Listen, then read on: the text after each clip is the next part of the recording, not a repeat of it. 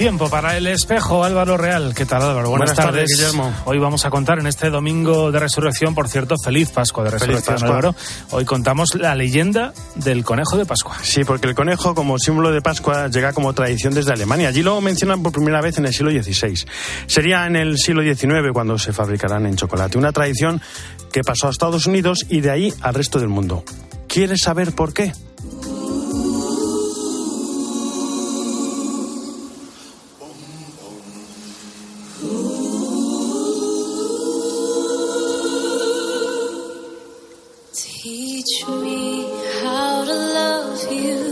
Es una bonita leyenda. Dice que cuando metieron a Jesús al sepulcro que les había dado José de Arimatea, dentro de la cueva había un conejo escondido. El conejo se asustó mucho.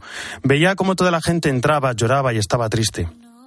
El conejo, escondido, se quedó ahí, viendo el cuerpo de Jesús. Lo veía y se preguntaba, ¿quién será este señor a quien quieren tanto todas las personas? Así estuvo un día y toda una noche, mirando, observando. De repente pasó algo sorprendente. Este hombre, Jesús, se levantó y dobló las sábanas con las que lo habían envuelto. Un ángel quitó la piedra que tapaba la entrada y Jesús salió de la cueva, más vivo que nunca. El conejo comprendió que Jesús era el Hijo de Dios y decidió que tenía que avisar al mundo, sobre todo a todas aquellas personas que lloraban. Quería decirles que ya no tenían que estar tristes porque Jesús había resucitado. Pero ¿cómo hacerlo? Los conejos no pueden hablar. Se le ocurrió que si le llevaba un huevo pintado, ellos entenderían el mensaje de vida y alegría. Así lo hizo. Desde entonces, el conejo sale cada domingo de Pascua a dejar huevos de colores en todas las casas para recordar al mundo que Jesús ha resucitado.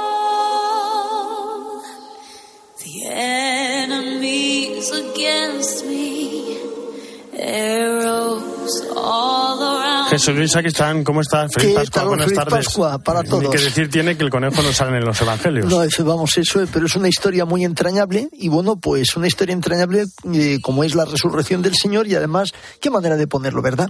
Bueno, pues mira, nos quedamos con ayer el sábado santo, pues por la noche sería la vigilia, pero lógico era hablar de la vigilia ayer con el Señor en su descenso a los infiernos y la Virgen en su soledad, que es la que mantiene la esperanza de la resurrección, pues voy hablar de ese gran momento que es la madre de todas las vigilias y de todas las celebraciones, que es la vigilia pascual ayer, en la cual, bueno, pues en la vigilia pascual pues entronizó el cirio, símbolo de Cristo resucitado, el lucernario, que es ese gran rito al principio para entronizar el cirio con el, cirio con el pregón pascual, y luego, luego después ya, pues tenemos también la renovación de las promesas del bautismo y también aquellos catecúmenos o aquellos niños que son bautizados coincidiendo con esta noche de la vigilia pascual. Y después, ¿qué tenemos? Pues mira, que toda esta semana, como decimos, como no se puede contener de una manera total en un único día, estos ocho primeros días de Pascua son precisamente como la octava que llamamos, que es como si fuese el mismo domingo, aunque sea una prolongación, pero como el mismo domingo. Y hay que decir otra cosa más. ¿Sabemos por qué son 50 días? Bueno, pues decimos siempre que la perfección en la escritura es el cuadrado. Con lo cual, cuando decimos 144.000 salvados, como dice el Apocalipsis, es 12.000 por 12.000 es el cuadrado para hablar de la perfección. Y la perfección es que para celebrar debidamente un momento tan importantísimo, tiene que ser siete de lunes, siete martes, porque siete días, siete por cada día de la semana, salvo el domingo que son ocho, porque es Pentecostés, para cuadrar los 50 días. Y por último, mañana es el lunes del ángel, que se llama tradicionalmente lunes de Pascua. ¿Sabes por qué? Porque mañana el Evangelio, que es lo que seguimos estos días, es que es el ángel, se lee el Evangelio cuando el ángel a las mujeres le dice, no temáis, buscáis al, al crucificado, ha resucitado. Muchísimas gracias. Gracias. feliz, Pascua. De nuevo, las dos y nueve, nada menos en Canarias, nos vamos a ir hasta Roma. Eva Fernández, ¿cómo estás? Buenas tardes. Muy buenas tardes, Álvaro. Feliz Pascua. Qué, qué suerte poder deseártelo. Eh, iba a decirte en persona, ojalá fuera en persona, pero nos lo decimos a través de las ondas, que es el mismo deseo para ti y para todos los oyentes. Bueno, antes de contar la bendición, voy a entrar en los mensajes del, del Papa de hoy. Me gustó mucho, muchísimo la vigilia, especialmente esta frase Dice, si recuperas el primer amor, el asombro y la alegría del encuentro con Dios, irás hacia adelante. Recuerda y camina.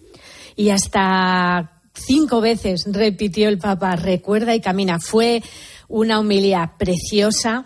Eh, al Papa además se le vio muy bien durante la, la larga ceremonia. Y, es cierto, esto que te refieres, el Papa mm, habló mucho sobre la importancia de regresar a Galilea, allá donde comenzó nuestra, historia de amor con Jesús, recuperar la memoria que regenera la esperanza.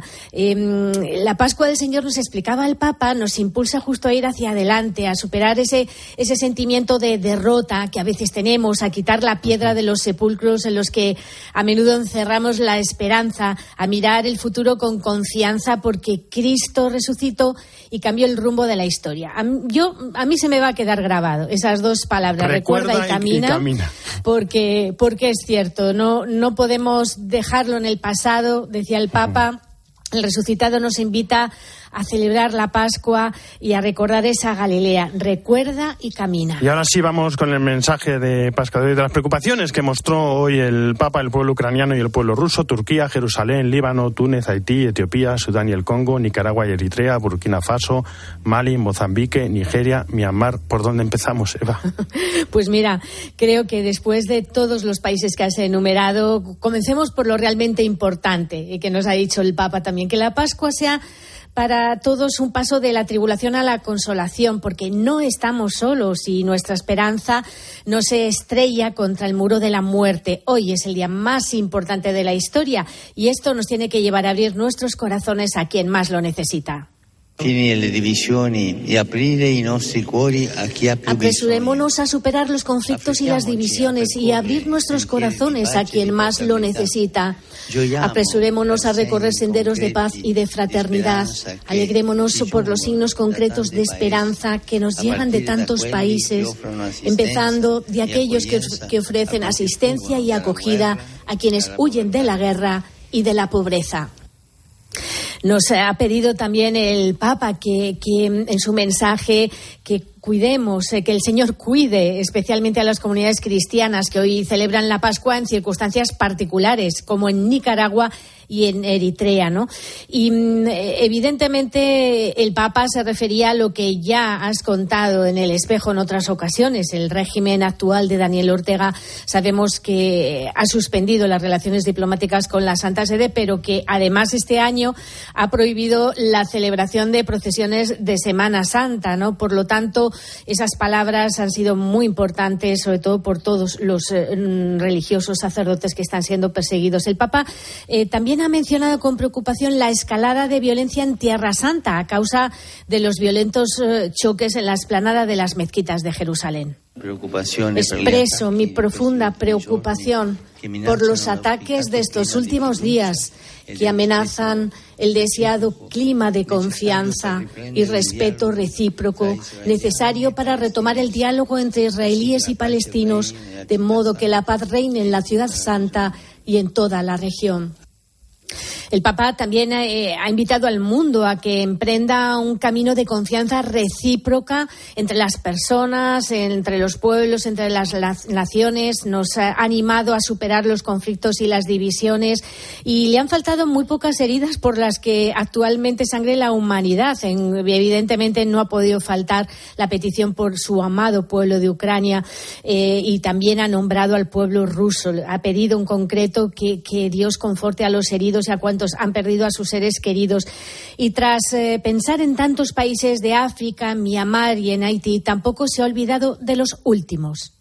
E Conforta a los refugiados, a los deportados, a los prisioneros políticos y a los migrantes, especialmente a los más vulnerables, así como a todos aquellos que sufren a causa del hambre, la pobreza y los nefastos efectos del narcotráfico, la trata de personas y de toda forma de esclavitud.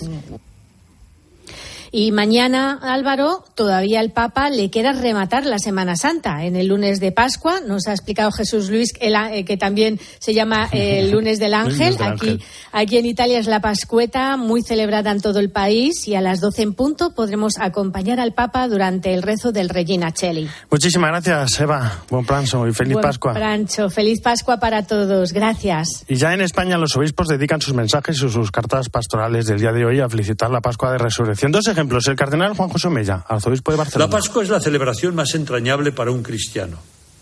Es difícil de expresar con palabras.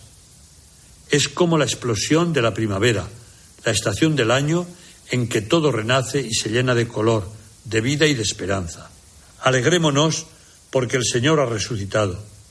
Pidamos a Dios que nos ayude a convertirnos en personas resucitadas, llenas del fuego de su amor. Feliz Pascua de Resurrección a todos vosotros. Y también nos dejaba este mensaje el arzobispo de Burgos, Monseñor Mariceta. Queridos amigos, hoy, domingo de resurrección, el domingo más grande y luminoso de todo el año. Hemos vivido intensamente durante tres días el misterio de la pasión, muerte y en esta noche santa, en este día santo, de la resurrección del Señor. Es ante todo la resurrección un misterio de fe. Vemos cómo en los relatos evangélicos el Señor se deja ver, va dejando signos, la tumba vacía, el sudario y las vendas plegadas, no le encuentran en el sepulcro, deja siempre espacio a la fe. Es un evangelio tan luminoso el de hoy, como el Señor, con las puertas cerradas, se planta en medio y nos dice paz a vosotros. La paz que tanto necesita nuestro corazón, tantas veces agitado. La paz que necesita nuestra sociedad. Ojalá el Señor en este tiempo pascual que hoy comenzamos sane nuestras enfermedades, nuestras incredulidades, sane de raíz también nuestro pecado y nos comunique la vida nueva del resucitado. Álvaro Real. En Mediodía Cope, El Espejo. Estar informado. Con el dinero no se juega y antes de tomar decisiones necesitas tener la mejor información. Bueno, estos pisos están tan baratos porque se venden en nuda propiedad. Es decir, que el dueño del piso lo vende pero con la condición y así se firmará de que seguirá viviendo en esa casa hasta que fallezca. Pros y contras. Significa que tienes derecho sobre un bien, en este caso un piso, pero no tienes posesión sobre ella. Los lunes, miércoles y viernes a las 5 encuentras en la tarde de Cope con el profesor Fernando Trías de BES la mejor explicación a tus preocupaciones económicas. El imperio está gobernado por hombres y los hombres a veces se equivocan. Richard Barton. Él es el hijo de Dios. ¡Cállate! Gene Simmons. Él no es un traidor. Víctor Mature. Está embrujada. No, César. La túnica sagrada. El domingo de resurrección a las diez y cuarto de la noche en 13. En Mediodía Cope, El Espejo. Estar informado. Bueno, la Semana Santa y la Resurrección se puede vivir de muchas maneras. Vamos con tres maneras distintas y muy complementarias. Lo primero, en clausura. ¿Cómo se vive una Semana Santa y un domingo de resurrección en clausura? Charlie, buenas tardes y feliz Pascua. ¿Qué tal, Álvaro? Muy buenas tardes. La Semana Santa en nuestro monasterio la vivimos de una manera muy especial y muy intensa. Son días de mayor silencio, de oración, de penitencia, para entrar más en sintonía con los sentimientos de Cristo. Hoy, cuando cerramos los ojos a la muerte para abrir de par en par las puertas del cielo, encontramos en un rincón escondido de Burgos la respuesta a toda una vida de amor. Nuestra forma de vida es en clausura. Es una vida que a veces no se entiende. Cuando yo misma entré en el monasterio, al verme que entraba tan jovencita, otros me decían, pero tú estás perdiendo la vida con 18 años allí ya encerrada. El Señor resucitado, con un beso eterno que ha posado en nuestros pies, ha mitigado por fin el dolor, con su costado abierto, brotando una bondad infinita. Porque Jesús dice en el Evangelio, quien pierde su vida por mí, la encontrará.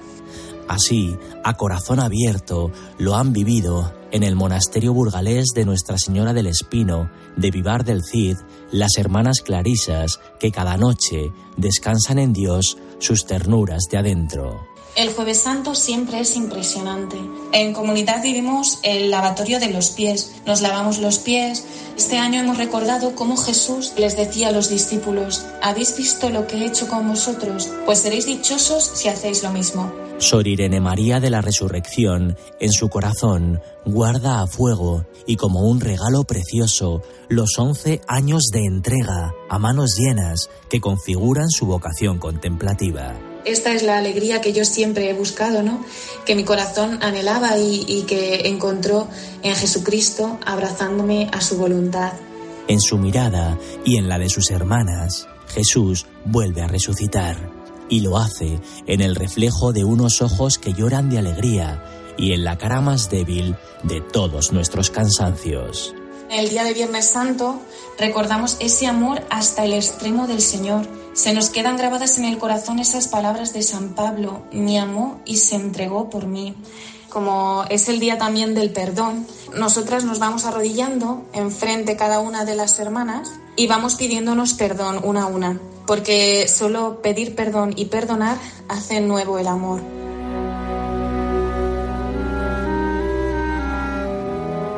allí donde se abrazan el cielo y la tierra, donde el alma no se cansa de esperar, en los pliegues de una clausura que resucita a diario por amor. Recordamos el descenso del cuerpo de Jesús y cómo es puesto en las manos de María. Recordamos el llanto de María y la vigilia pascual. Esa noche es como que se viste de belleza, es, es en todo, ¿no? En las flores, en los cantos, todo se llena de aleluya. Ha sido un momento desbordante, ¿no? De alegría. Desde el silencio habitado, donde solo cabe amar, Jesús ha resucitado para todos, para siempre en la mirada de Sor Irene María y en el corazón del monasterio burgalés de Nuestra Señora del Espino. Si morimos con Cristo, viviremos con Él, porque la última palabra, una vez más, la tiene el amor. Siempre tenemos que escuchar la voz de Jesús que está resucitado y que nos dice, la paz esté contigo, no te preocupes en esta situación. Dios hace el milagro de engendrar siempre buenos frutos.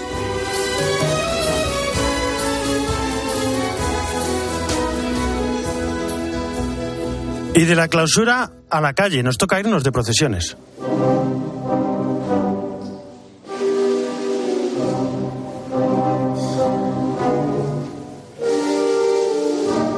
Cristina Sánchez, ¿dónde has estado? Feliz Pascua de Resurrección. ¿Qué tal Álvaro? Bueno, feliz Pascua de Resurrección. Mira, yo he tenido la suerte estos días de conocer la Semana Santa zamorana y te voy a contar alguna de sus curiosidades. Tiene un origen que se remonta a 1273 y bueno, es una de las más antiguas y prestigiosas de España. Fue declarada de interés turístico internacional en 1986 y en 2015 la Junta de Castilla y León, con la supervisión del Ministerio de Cultura, la declaró bien de interés cultural, siendo así la primera Semana Santa de España en obtenerla. Eh, el documento más antiguo de la Semana Santa es del siglo XII, precisamente a través de unas palabras del infante don Sancho, hermano del rey Alfonso cofradías de sus primeros siglos no permanecen, pero sí que hay tres que se fundaron en el siglo XV y han llegado hasta nuestros días. La de la Santa Veracruz, la de Nuestra Madre de las Angustias y la de la Santísima Resurrección. Ahora mismo la Cofradía de la Santa Veracruz es considerada la más antigua de toda la Semana Santa Zamorana y de las más antiguas, si no la más, de todas las que desfilan por las calles de España. Te voy a poner en un aprieto. ¿Cuál es la procesión que más te ha gustado, que más te ha llamado la atención? Bueno, la verdad es que toda la ciudad se vuelca en su Semana Santa y una procesión, de hecho, que es especialmente curiosa, sale la noche del miércoles santo y se conoce como la de las capas pardas, aunque es la hermandad de penitencia. Por cierto, solo hay 150 capas pardas que van, eh, se transmiten de padres a hijos. El, el, nombre de las capas pardas pues viene precisamente por esta indumentaria de los cofrades que van ataviados a la manera alistana, con la capa se llama de chiva o de honras, que pesa en torno a 8 kilos y que recuerda a los antiguos pastores de la zona. La procesión tiene una estética única, es como especialmente sobria y austera. Eh, de hecho, bueno, pues van con un candil los cofrades y el Cristo del Amparo, que es la imagen que procesionan, el único complemento que lleva es un manojo de cardos. Otro de los momentos culmen de la Semana Santa de Zamora es este que vamos a escuchar.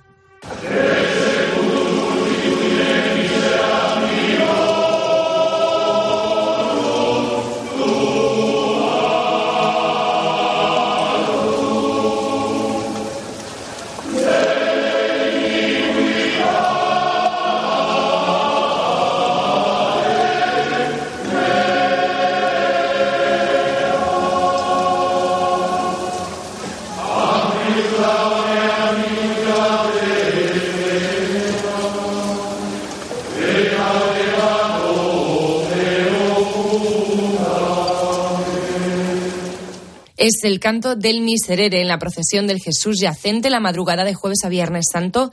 Es un coro de barítonos, bajos, tenores formado por más de 200 hermanos que entonan este cántico compuesto por el padre José María Alcácer y cuya tradición se remonta a 1952. Este momento es espectacular al final de la procesión del Jesús yacente por todas las calles de Zamora iluminados solo por las velas.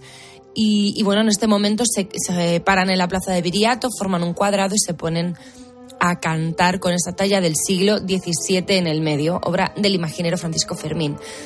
Tan curioso es que lo han recogido medios como el New York Times. Como último detalle, te puedes sumergir del todo en las Semanas Santa de Zamora, pues desayunándote unas sopas de ajo la mañana de Viernes Santo, que es lo que desayunan los cofrades cuando hacen un descanso. Y hoy en los bares, ahora mismo, ya están comiendo todos las dos y pingada, que son dos huevos fritos, dos lonchas de jamón a la sartén y pan. Así celebran que Cristo ha resucitado. Feliz Pascua de nuevo, nos escuchamos la semana que viene. Feliz Pascua y muchas gracias Cristina. ¿Y cómo se vive en nuestros países hermanos? ¿Cómo se ha vivido en Hispanoamérica?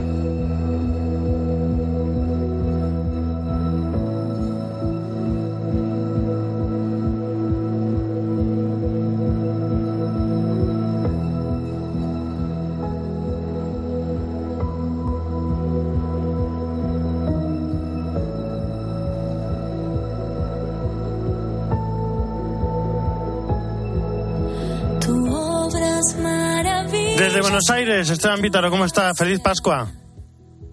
Feliz Pascua, Álvaro, ¿cómo estás vos? Seguro que estás el domingo de resurrección escuchando Atenas. Hombre, qué lindo, qué lindo. Y qué lindos días, ¿no? Que hemos vivido, por supuesto, cada uno con sus posibilidades.